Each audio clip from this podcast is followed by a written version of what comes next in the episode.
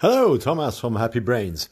Uh, just a little thought about the way people communicate, like you, your company, and many other companies. When you know that the decision maker in the brain is called the primal brain, and that this is a device that cares only about itself, uh, you have to speak the you language. So you have to say everything uh, starting with you, you this, you that, you will get, you will learn, and not I will tell you, I will show you, I will sell you, because that primal brain doesn't care at all about you.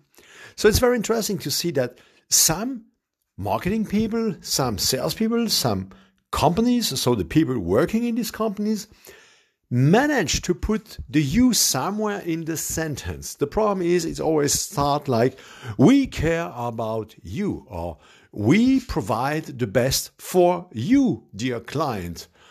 Stuff like that. I mean, look around you, look around the signs, look around what uh, people uh, paint on their trucks, on their cars, uh, on their brochures, on their websites. So either it starts by I will, we will, we are, about us, stuff like that. And they don't even mention that it's about you, or they may have understood a little bit how this is working and there is a you, but every sentence or every sales pitch or every unique sales proposition or whatever starts with the usual and traditional we, I. So you have to learn to, to use that you language. Next time you, the next time that you write an email, I would suggest that you stop before sending and check how many times you start a sentence with I. Dear John, I am so glad that this email reaches you. No, dear John, in this email, you will learn or you will get or here is for you.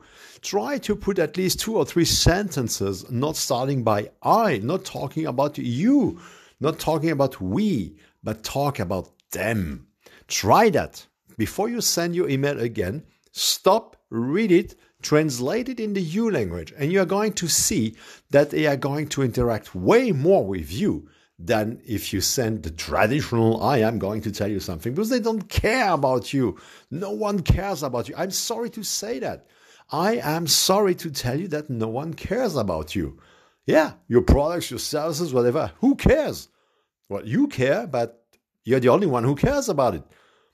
We, your clients, your potential clients, we care about ourselves. So talk about us. Yes, you are a self centered animal. Your primal brain is as self centered as, as, as theirs, as ours. So you want to talk about yourself.